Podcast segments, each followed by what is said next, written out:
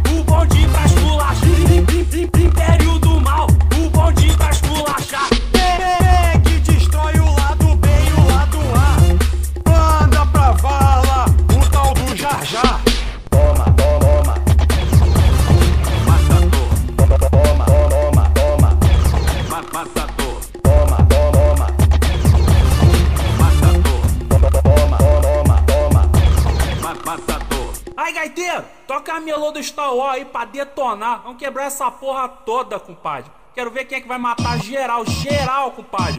Solta o X-Wing! Soltaram os rebeldes e os rebeldes matou geral.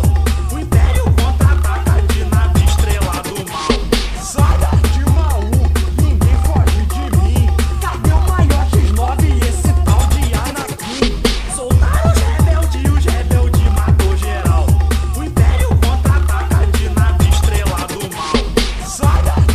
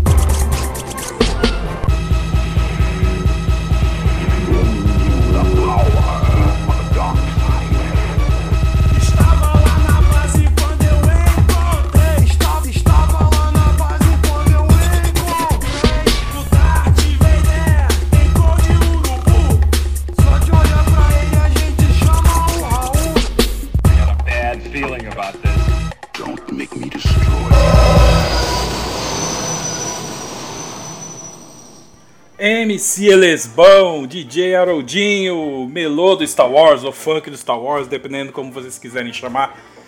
Isso era um clássico do começo da internet aqui no Brasil. Mas vamos direto ao que interessa, que são as notícias sobre Star Wars. Você já deve estar sabendo, mas eu vou comentar aqui o que eu achei. Para começar, a Lucas Games foi reaberta.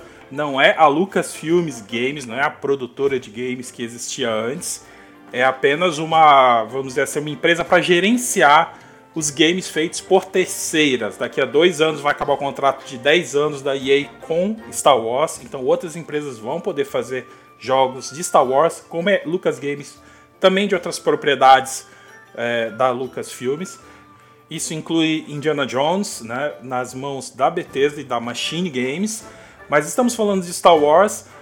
E o primeiro anúncio foi que a Ubisoft vai fazer um jogo de mundo aberto em Star Wars. Está nas mãos do estúdio que fez The Division, mas fiquem calmos, não quer dizer necessariamente que vai ser um jogo live service. Eu até acredito que eles não vão tentar empurrar algo muito pesado nesse sentido, não considerando o que aconteceu com Battlefront dois, né? Depois daquele auê por causa das, é, do, das microtransações, das loot boxes. Acho muito difícil que a Disney vá aprovar que se faça algo parecido de novo, acho bem difícil. Isso, por enquanto, é o que está anunciado para Star Wars. Há também um boato de que outro estúdio está fazendo alguma coisa relacionada a Knights of the Old Republic, ou conhecido KOTOR, né? KOTOR! E os boatos, o que se dizia já faz algum tempo, é que, na verdade, não será nem um remake, nem um jogo novo, e sim uma espécie de reimaginação que vai incorporar elementos do primeiro e do segundo KOTOR. E segundo Jason Schreier, que é um cara conhecido por ter bastante insiders aí na indústria, é, ninguém tem, vai conseguir adivinhar qual é o estúdio que está fazendo esse novo KOTOR. Isso já elimina, obviamente, a própria BioWare, até porque ela está com a E A hoje, né? E já foi dito que esse jogo não será feito é, pela E A. Também elimina a Obsidian, não só porque está na Microsoft, mas porque ela fez KOTOR dois. Então fica a especulação aí. O que o pessoal andou dizendo, tentando chutar, não sei o que, é que é a Larian Studios, que é responsável pelo Divinity Original Sin e Baldur's Gate três.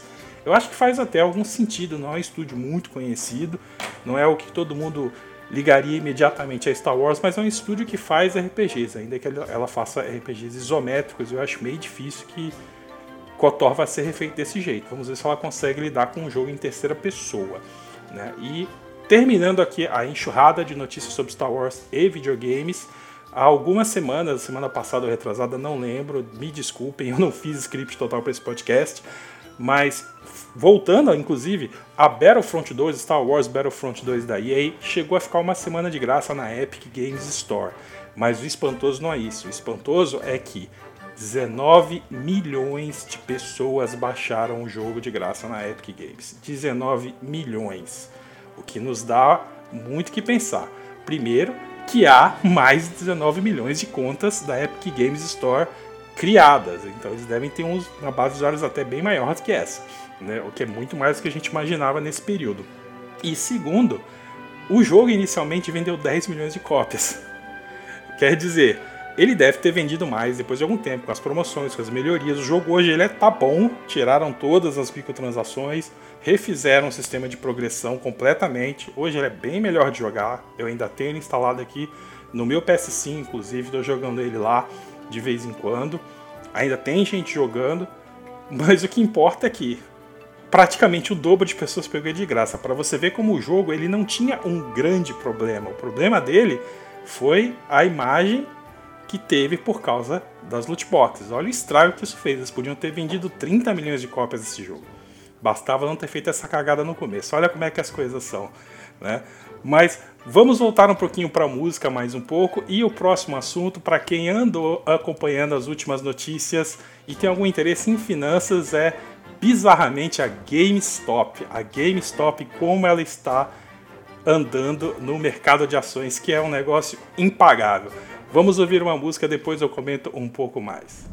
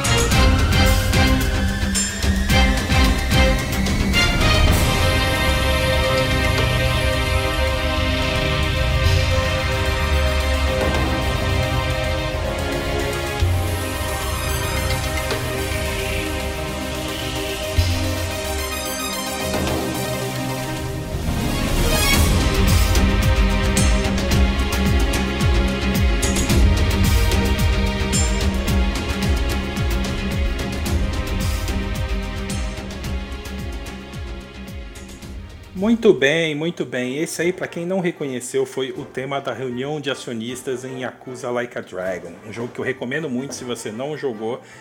E se você estiver a fim de jogar, não ignore o minigame de gerenciamento de empresas, que é quando rola essa reunião de acionistas, é um negócio impagável. Você nunca, nunca imaginou que você ia gostar tanto de gerenciar empresas como num jogo como esse, né?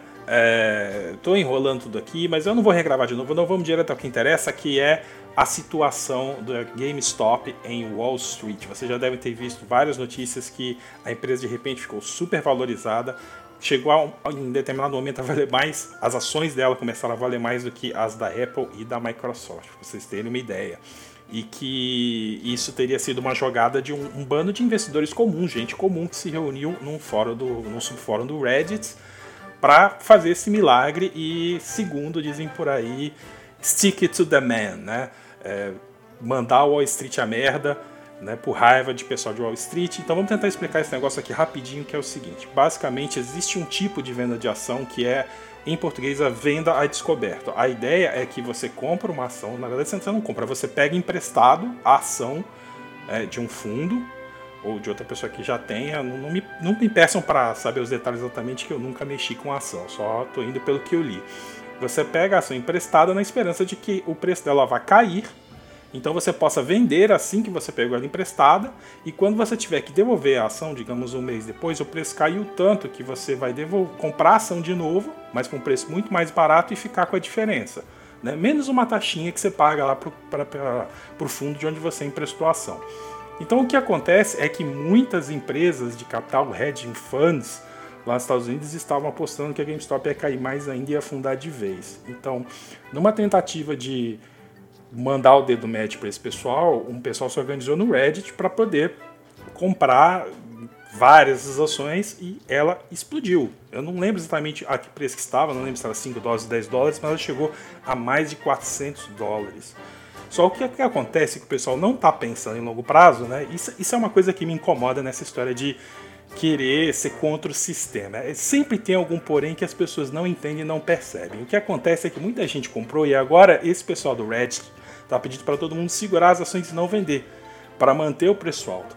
Só que a ação ela está inflacionada. Na verdade, eles fizeram a mesma coisa que alguns outros grupos de Wall Street poderiam tentar fazer, só que para eles seria, seria ilegal. Né, se uma empresa tentasse fazer o que eles fizeram, né, é, tentar forçar uma ação a ficar mais valorizada do que a empresa merece pelo que ela está fazendo, isso poderia ir para a justiça. Como são vários investidores menores, né, são gente comum, e foi organizado na internet, e ninguém virou e falou, vamos, é, essa ação vai ficar boa, eu estou apostando nisso. Não, nós vamos comprar essa ação juntos, só isso. Então não tem como legalmente responsabilizar esse pessoal. Só o que, que acontece é que, além de você estar tá manipulando o mercado da mesma forma como as pessoas que você critica, as empresas que você critica, você criou uma situação em que agora quem tem um mínimo de senso, comprou essa ação barato, já vendeu. Tanto que já está começando a cair de novo.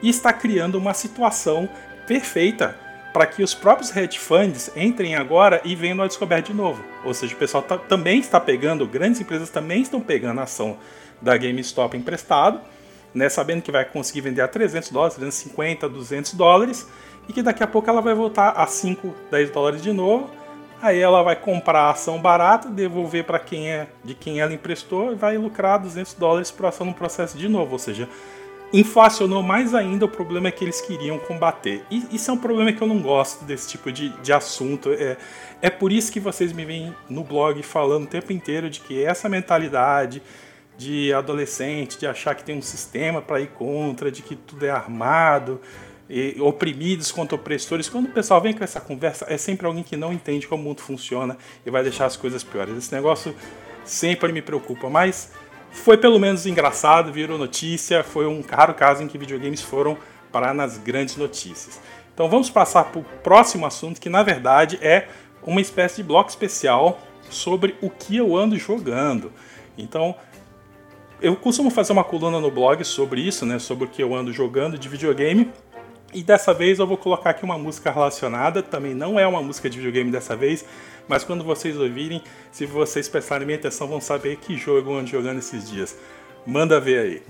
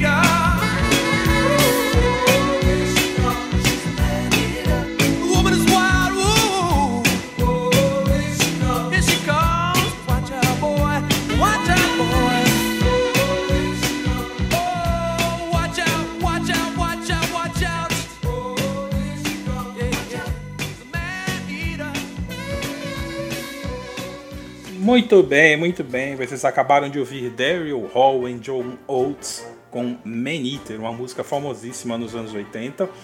Né? É, quem viveu essa época lembra. Os mais jovens também devem ter ouvido essa música em outros lugares, porque ela ficou muito famosa. É um clássico, é inesquecível, só essa linha de baixo. Que delícia. Mas enfim, voltando ao assunto, como vocês já devem ter percebido, o que eu ando jogando é Man Eater, o jogo de mesmo nome da Tripwire Interactive, aquele R P G de tubarão, Shark P G, né? Quem diria que alguém lançaria um jogo desses? O jogo ficou gratuito, entre aspas, né, para quem é assinante da PlayStation Plus, agora em janeiro, né? E... Mas enfim, eu tô jogando agora, né? Demorei um pouco, baixei, deixei lá. E não tem muito o que dizer além do que vocês talvez já tenham visto em resenhas, né? Ele é, é um jogo relativamente curto para um R P G, não vai durar cinquenta horas, vai durar menos. Ele tem suas limitações, tanto por causa do orçamento, quanto até pelo escopo dele. Isso é um negócio que eu gosto muito de comentar no blog, que às vezes a gente espera demais de jogos que não tem como. Quer dizer, você quer se divertir como um tubarão que sai é, devorando pessoas de outros é, peixes, você tem que entender que não tem como tirar muito disso, né? Você não tem como ter quinhentos inimigos diferentes, não tem que ter... Não tem como ter duzentas atividades variadas. Não, não, ele não vai conseguir. Você, nesse tema você não tem como extrair muito. E é até bom que o jogo não seja longo demais. Até porque ele sustenta muito na zoeira dele, né? É, mas levando-se em consideração é aquela questão da expectativa. Se você vai sabendo que ele não é um, um jogo triplo A, super caro, é, super elaborado, você até aprecia o que eles conseguiram fazer, né? O combate é simples, mas é melhor do que eu esperava. É, eu não esperava muitas atividades, mas tem mais do que eu esperava. Tem algumas coisas engraçadas, como, por exemplo, ir atrás da máfia. Ou, às vezes, você acha no fundo do mar é, os corpos que eles jogaram no fundo do mar e você tem que ir lá destruir aqueles corpos lá para não ficar evidências. Quer dizer, tem algumas atividades que são meio bizarras para um Shark R P G, né? É, e, e o mais importante é que ele não tem a menor comprometimento com a realidade. Ele tem uma física completamente bizarra. Você já deve ter visto que o tubarão pode pular em cima do, do, do, do terreno, né? Ele pode sair da água e ficar pulando, né, em terra firme atrás dos, dos, dos transeuntes, né? É, você pode ganhar upgrades como dente elétrico, armadura de osso, umas coisas que não tem nada a ver, que é justificado por, é, por mutação, por lixo É, radiativo jogado no mar. Enfim, ele não, não tem essa preocupação nenhuma. E ainda por cima ele tem uma narração muito boa, né, é, tentando vender o jogo como se fosse uma espécie de documentário sobre tubarões, assim. E tem algumas informações ali que são reais, né, sobre vida marinha, e algumas não, são simplesmente zoeira, né, mas é sempre dito com aquele tom sério de documentário, né. É, é muito divertido. Não é um jogo que você vai ficar jogando horas na mesma sessão, mas é perfeito para desopilar. É ótimo para jogar no fim do dia, depois de um dia de trabalho, você dá muita risada. E funciona muito bem no PlayStation cinco, que ele tá rodando a sessenta quadros na maior parte do tempo. De vez em quando você vê uma quedinha aqui e ali, mas nada muito grave. É, eu recomendo bastante. Não, não sei se vale a pena pagar o equivalente de quarenta dólares por ele, a não ser que você queira apoiar esse tipo de jogo, né? A gente sempre reclama que as grandes empresas não têm boas ideias ou não investem em ideias diferentes, então... aceite que você vai pagar um pouco menos, quarenta dólares, para sustentar uma empresa que pode se arriscar a fazer algo mais complicado é, de vender, né, como o, o Man Eater, né, alguma coisa que não seja tão fácil para o grande público, né. Se você não apoiar, aí é que não vai existir mais esse tipo de jogo mesmo.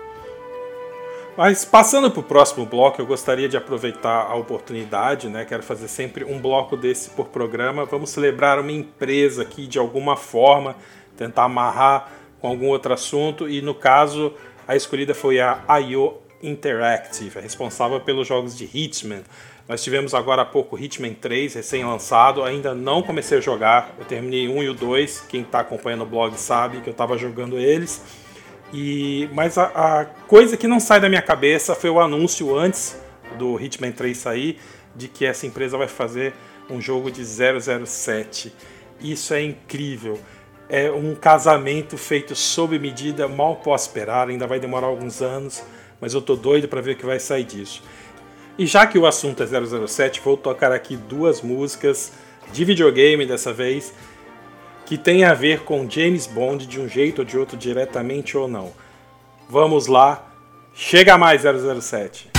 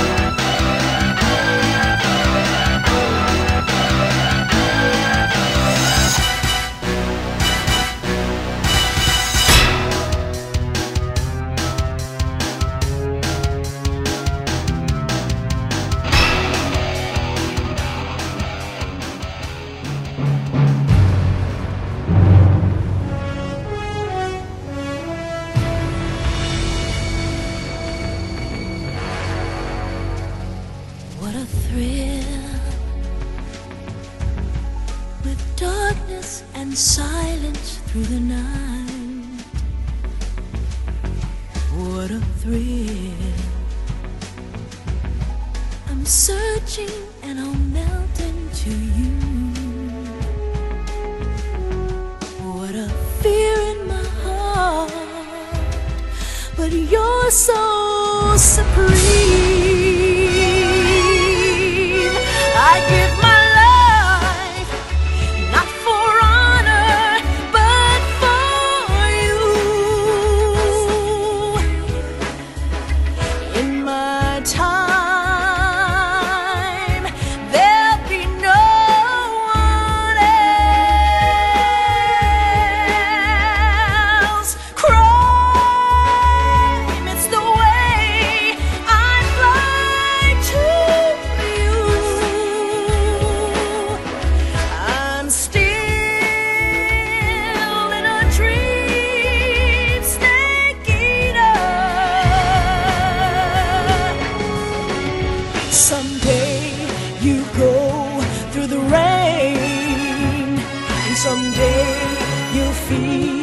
a tree frog. It's so dear, the trial to survive for the day we see new light. I give my life, not for honor, but for you. In my time.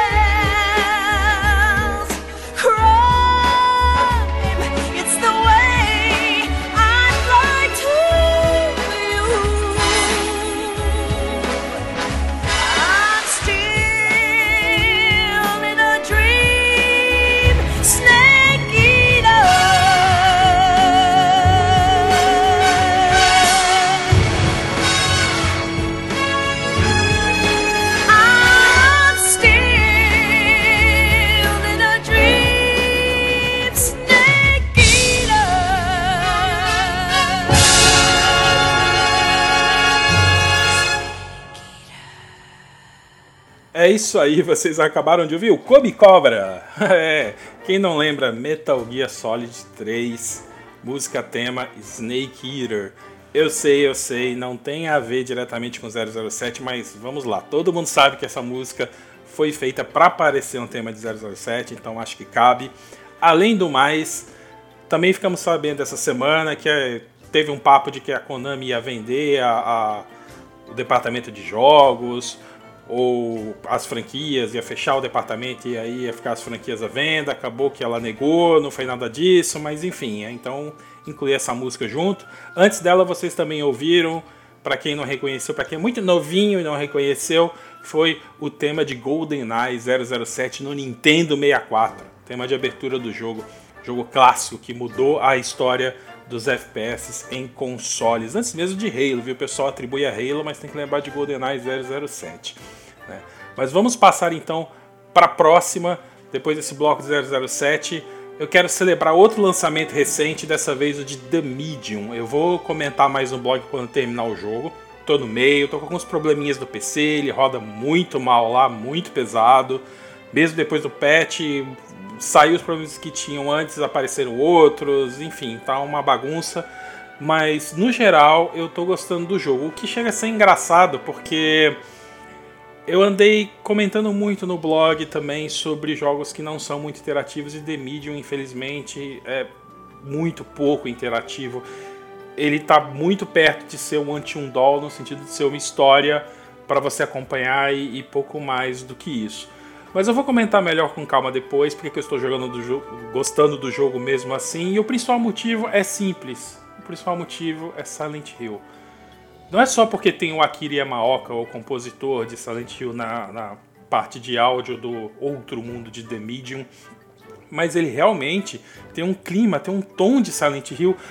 Ele é quase como se Silent Hill fosse feito hoje, tirando o combate. Até porque, como eu comentei no Facebook também, o combate Silent Hill, como era antes, não se sustenta hoje. Não dá mais pra fazer aquele combate, tem que ser alguma outra coisa. E ao mesmo tempo, o que se espera de um combate de hoje vai acabar indo contra o próprio clima do jogo. Então eles estão tentando achar uma fórmula ali, mas o que importa pra mim é que o clima geral é muito, muito, muito Silent Hill, de dar aquele gosto, aquele calor no coração de poder jogar um jogo assim de novo. Que delícia. Vamos ver se a história ela leva isso até o final e mantém essa, essa sensação de conforto de voltar a, a um tipo de jogo tão querido.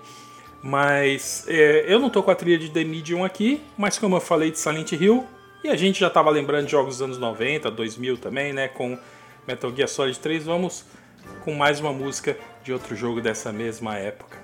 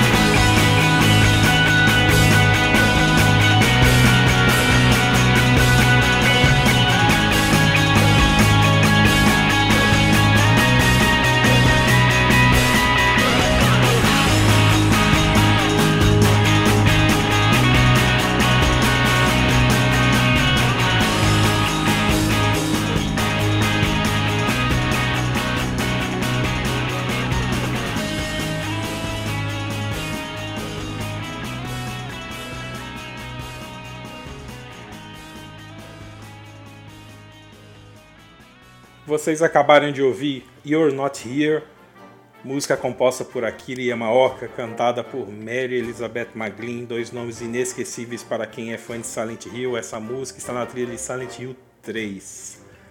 E, seguindo adiante, vou experimentar algo diferente aqui. Vamos ter um bloco aqui com uma espécie de joguinho para vocês. Qual é a música? Não, quero dizer, qual é o jogo? One, two, three, four, one, two, three, mother up. Qual é o jogo? Qual é o jogo? Esse é o quadro em que a cada quinzena, a cada podcast, eu vou tocar para vocês uma música pop comum, sem aviso nenhum, sem nenhum preâmbulo do que se trata, e vocês podem tentar entrar em contato com o podcast para dizer que jogo essa música representa, de que jogo a música veio, né? É, são sempre uma música licenciada que foi incluída em algum jogo. Para não ter nenhuma dúvida, é, por causa de algumas músicas terem aparecido em outros jogos que talvez eu não conheça, nunca se sabe, né? Jogos às vezes usam as mesmas músicas. Eu vou inserir no meio do jogo, no meio da música, é, sons do jogo em algum ponto escondido. Pode ser uma fala, pode ser um efeito sonoro, alguma coisa que entregue qual é o jogo, mas você tem que prestar atenção porque não vai ser durante a música inteira, vai ser algum ponto no meio, tá? E para a primeira edição eu vou jogar uma bola fácil para vocês rebaterem. Eu não vou nem precisar, na verdade, inserir o... algo do jogo para vocês, porque essa versão que eu vou tocar, ela tem as vozes dos dubladores originais no meio. Ela é cantada pelos dubladores do jogo. Então, se vocês lembrarem que jogo que tem essa música, só ter esse bando de dublador cantando junto já vai entregar qual é o jogo. Inclusive tem gente famosa nesse bolo, tem Troy Baker, tem Laura Bailey. Então chega de dar dica, vamos lá, escutem. Quem souber o jogo depois, fica ouvindo que eu vou mandar um e-mail para vocês poderem responder para mim qual é o jogo ao qual essa música pertence. E o primeiro que acertar pode ganhar um código de jogo no Steam, tá? Eu tenho alguns códigos aqui do Humble Bundle sobrando, então eu escolho algum aqui e mando pra você, tá certo? Vamos lá. Qual é o jogo?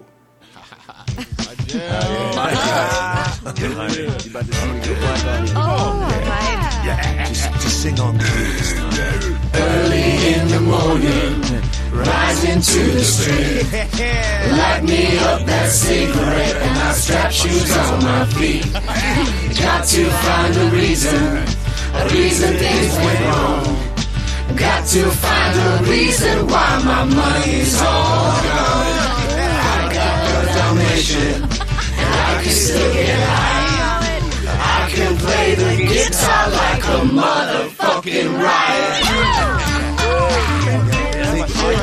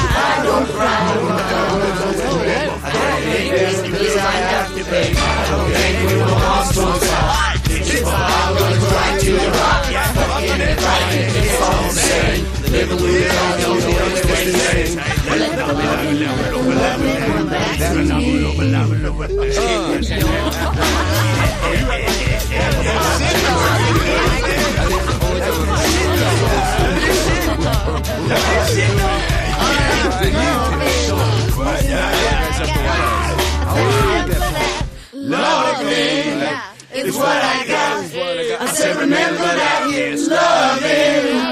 It's what I got in my past. I said, remember that, love it. It's what I got. I said, remember that, love it. It's what I got.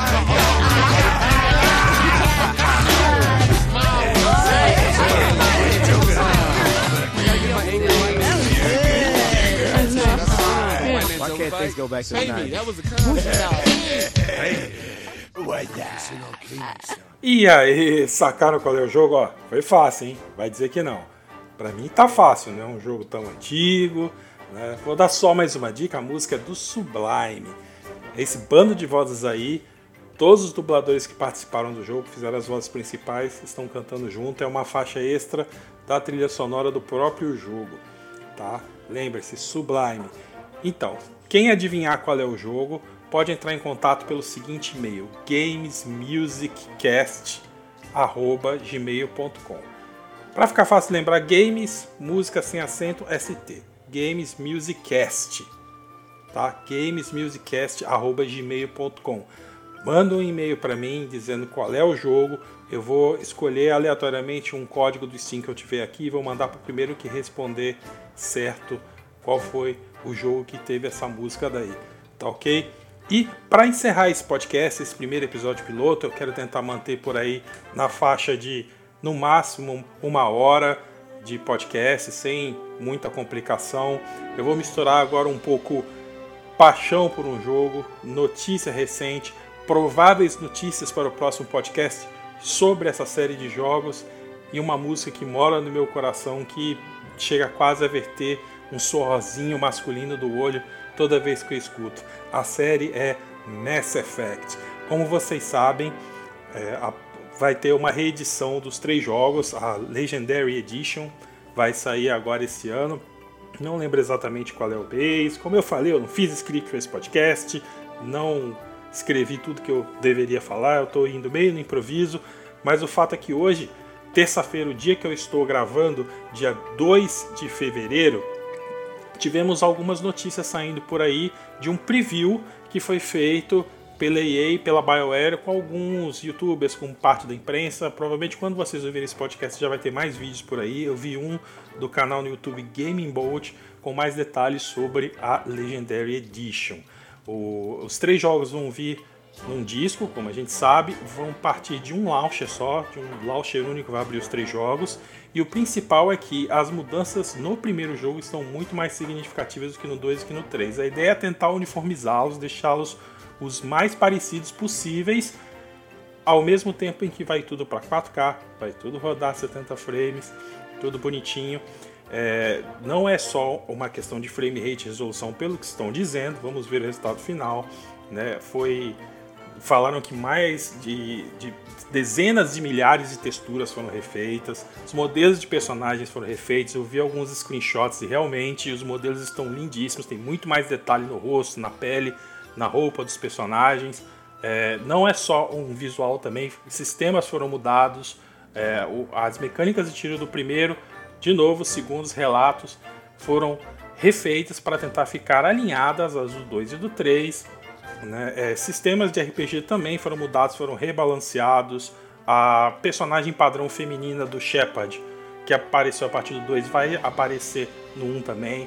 O editor de personagem também foi melhorado, vai ter muito mais opções dessa vez. Vamos ver se isso tudo se cumpre, porque tudo que foi dito é um sonho realizado. É, inclusive, para quem joga no P C, nessa versão, pela primeira vez, o primeiro Mass Effect vai ter suporte a controle nativo, né? Mais uma vez estão tentando uniformizar tudo, deixar tudo igual, né? A única coisa é que não vai ter nada do tipo Ray Tracing, mas vai ter suporte a H D R, né? E também no P C, de novo, vai ter suporte a resoluções tipo vinte e um por nove, né? Aquela para quem usa duas telas, né? É, super widescreen, não sei como é que se chama. Mas vai ter suporte novo também, quer dizer, tem algumas opções de P C nesse bolo todo. E é bom que façam isso porque, pelo visto, o jogo vai sessenta dólares, não há nenhuma notícia sobre poder fazer upgrade para quem já tiver os jogos, né? Pagar menos e, e, e ganhar os upgrades no P C, não há nada disso. Mas se tudo isso que foi prometido for concretizado, eu confesso para vocês que eu vou pagar preço cheio, sessenta dólares, felicíssimo nessa coleção, são três jogos maravilhosos, por mais que falem do final do terceiro, por mais que digam que o primeiro envelheceu um pouco, com essas melhorias eu vou jogar tudo de novo muito feliz. É uma obra de arte que não pode ser perdida. Então, para comemorar essas notícias todas e a chegada no futuro de Mass Effect Legendary Edition, vamos encerrar esse podcast com a música mais inesquecível da série. Vocês sabem qual é, Suicide Mission. Valeu, pessoal, até o próximo episódio daqui a quinze dias e fiquem ligados. Até mais!